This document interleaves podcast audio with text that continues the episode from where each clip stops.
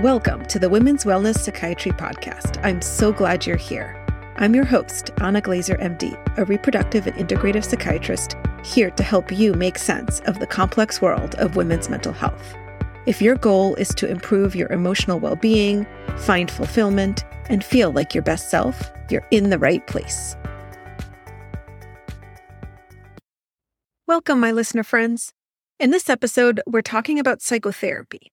Therapy is one of the gold standard treatments for so many different mental health concerns.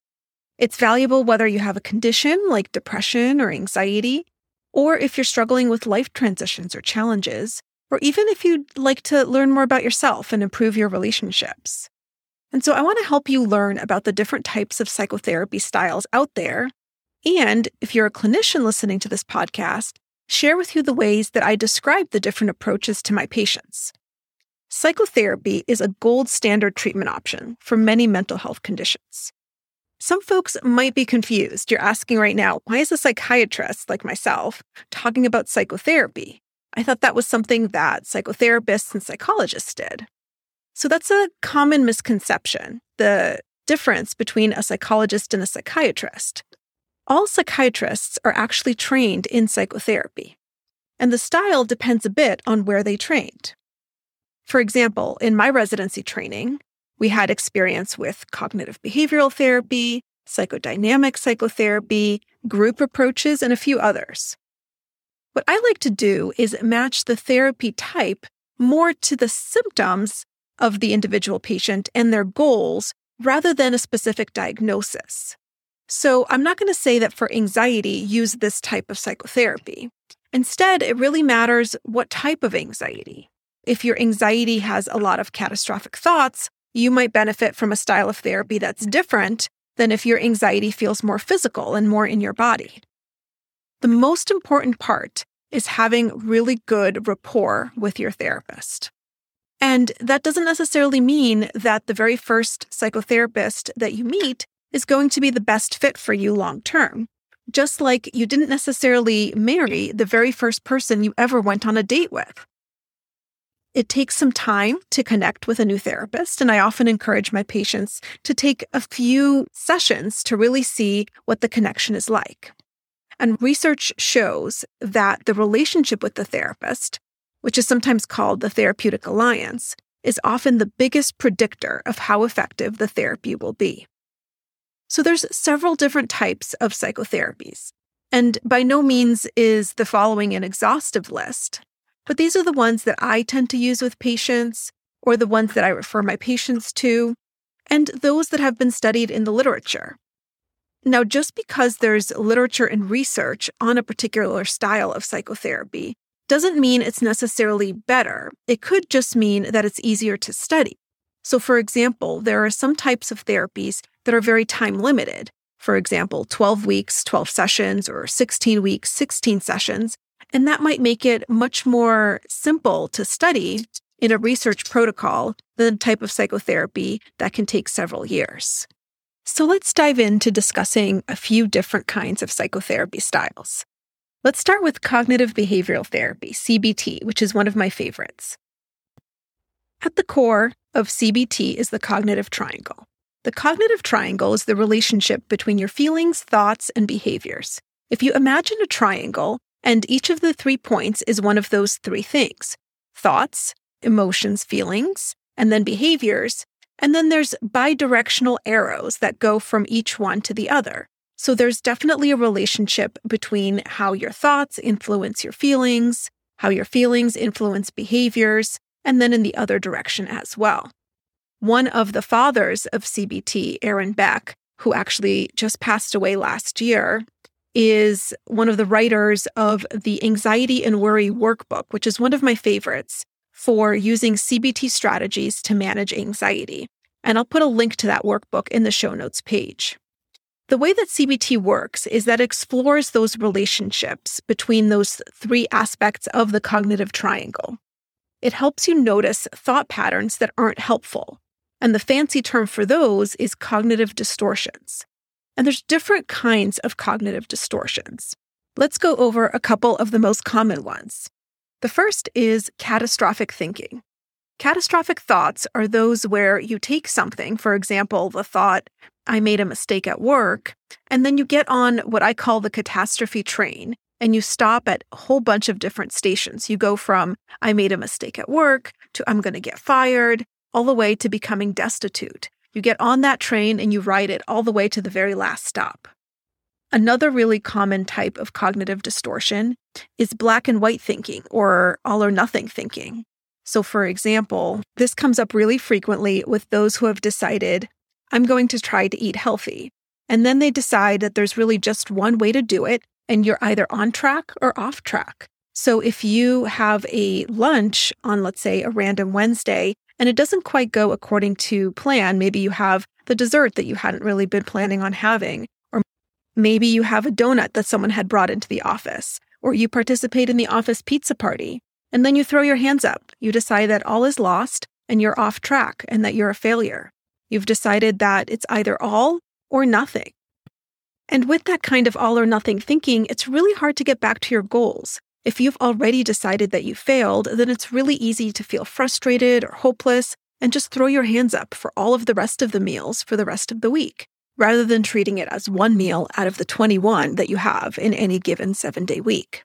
So that's what I mean by black and white thinking, all or nothing thinking. That's one type of cognitive distortion.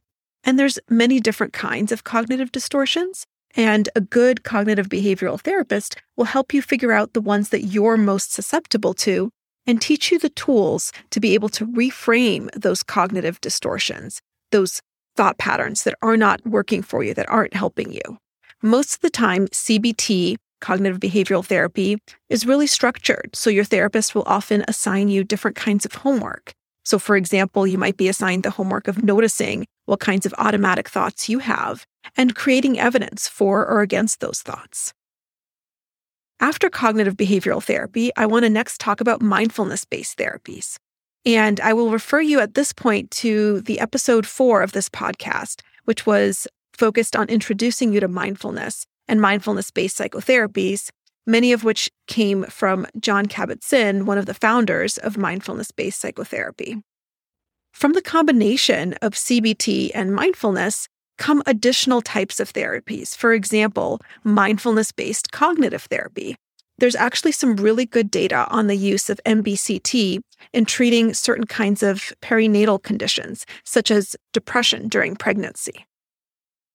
The next type of therapy I want to mention is called IPT, interpersonal psychotherapy.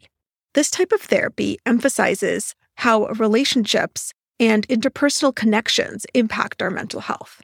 So often the focus is on a role or identity transition, for example, becoming a new mother, or on certain kinds of losses or grief, or other kinds of major life transitions. So, for example, a new job or a significant move.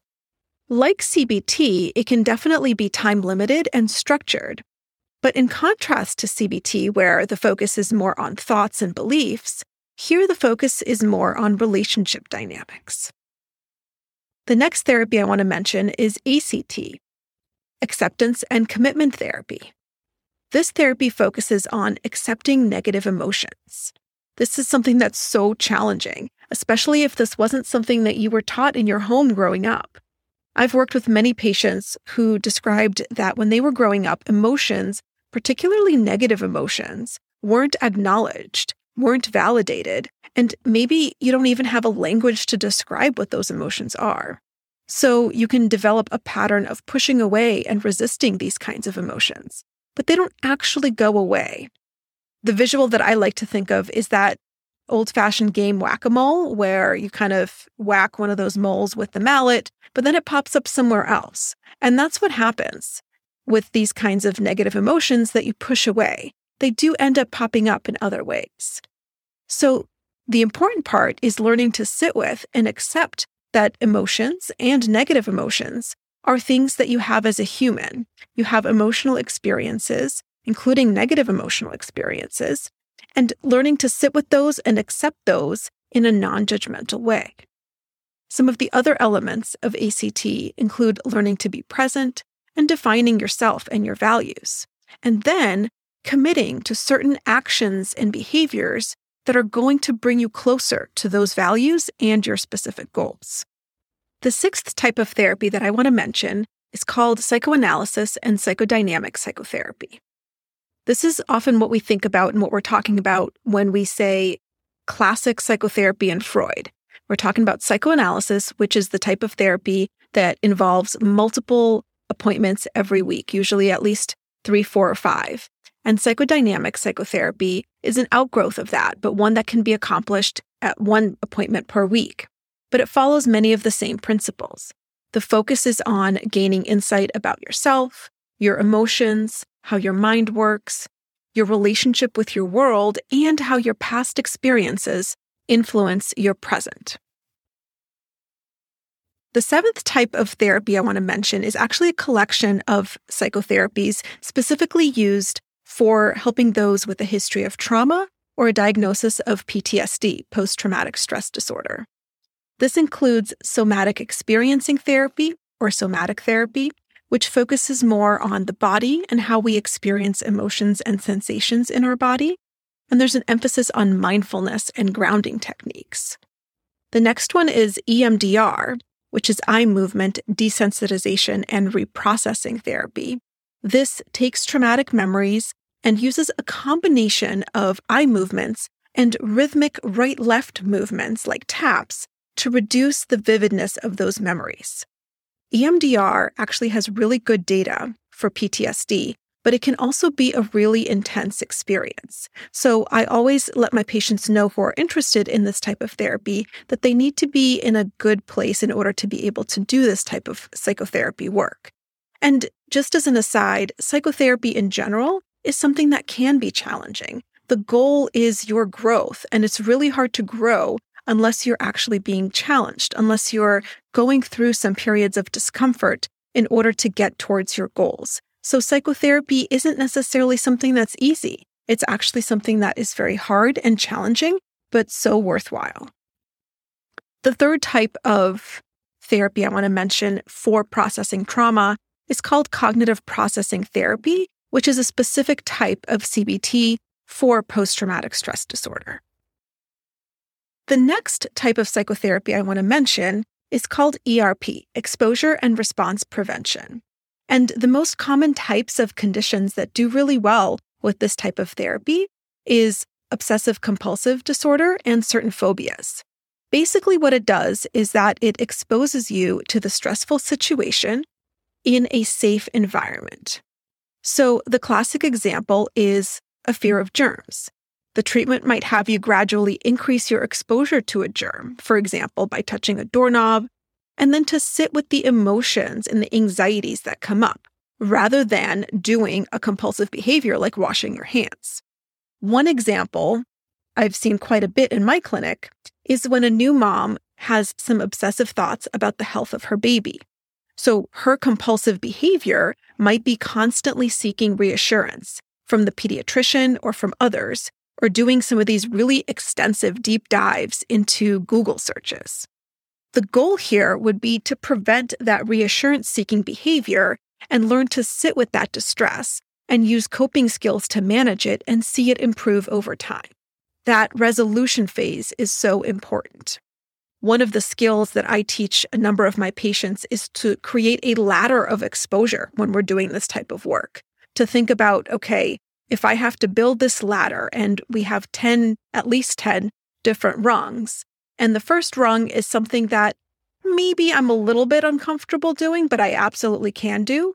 And number 10 is something that's so far out of my comfort zone that I can't even imagine doing this is something that would immediately lead me to a feeling of panic and anxiety. And the goal is to create that ladder and slowly work our way up that ladder of exposure, making sure that we can get through each rung to make sure that it begins to feel more tolerable before we move on to the next. The next type of therapy I want to mention is narrative therapy. The key crux of narrative therapy is that you are the expert on yourself and you can rewrite your life story. And finally, the last two types of therapies I want to mention have been specifically looked at for borderline personality disorder, but they can actually be applied much more generally. The first is DBT, which is dialectical behavior therapy. It's an offshoot of CBT, and one of the fathers of DBT is Marsha Linehan. I suppose I should say one of the mothers of DBT. And the focus of DBT is on emotional dysregulation, distress tolerance skills, using mindfulness tools, and becoming more interpersonally effective. It can be a really practical type of psychotherapy, and it's available either one on one with a therapist or as a group. It can be done really successfully in a group environment. And I find it so helpful that I actually refer many of my patients to various DBT groups in my area. The other type of psychotherapy that was originally created to help those with borderline personality disorder is called mentalization. This was studied as an effective treatment for BPD, and it's based on psychodynamic principles. What is mentalizing? It's basically how we define our thoughts and emotions, our mental state, and recognize how different it is than someone else's potential mental state. So, this therapy helps you grow this particular type of recognition skill.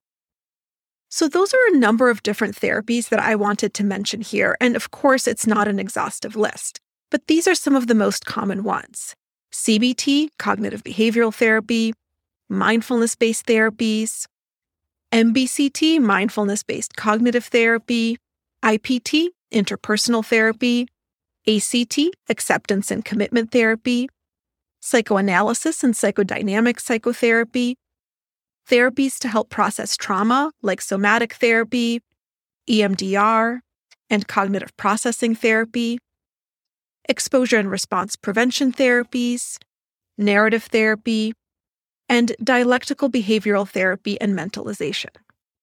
Now, for many clinicians, myself included, we prefer to integrate multiple different approaches depending on the needs of a particular patient.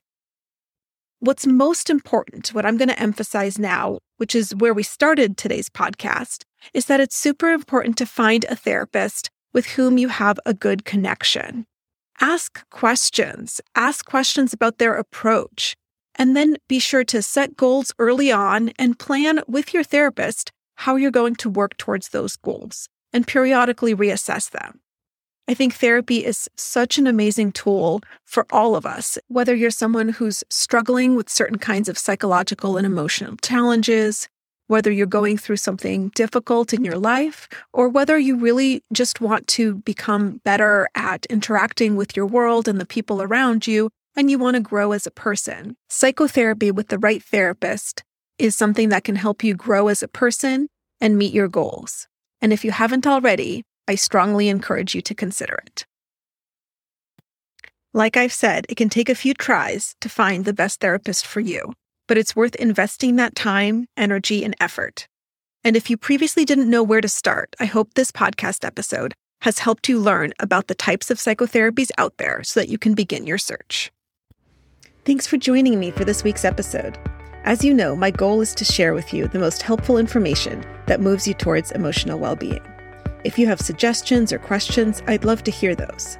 And I also always appreciate a rating that will help others find this valuable content. I'm looking forward to connecting with you again next week. Please note that while I am a clinical doctor, this podcast is not a substitute for nor should be taken as medical advice.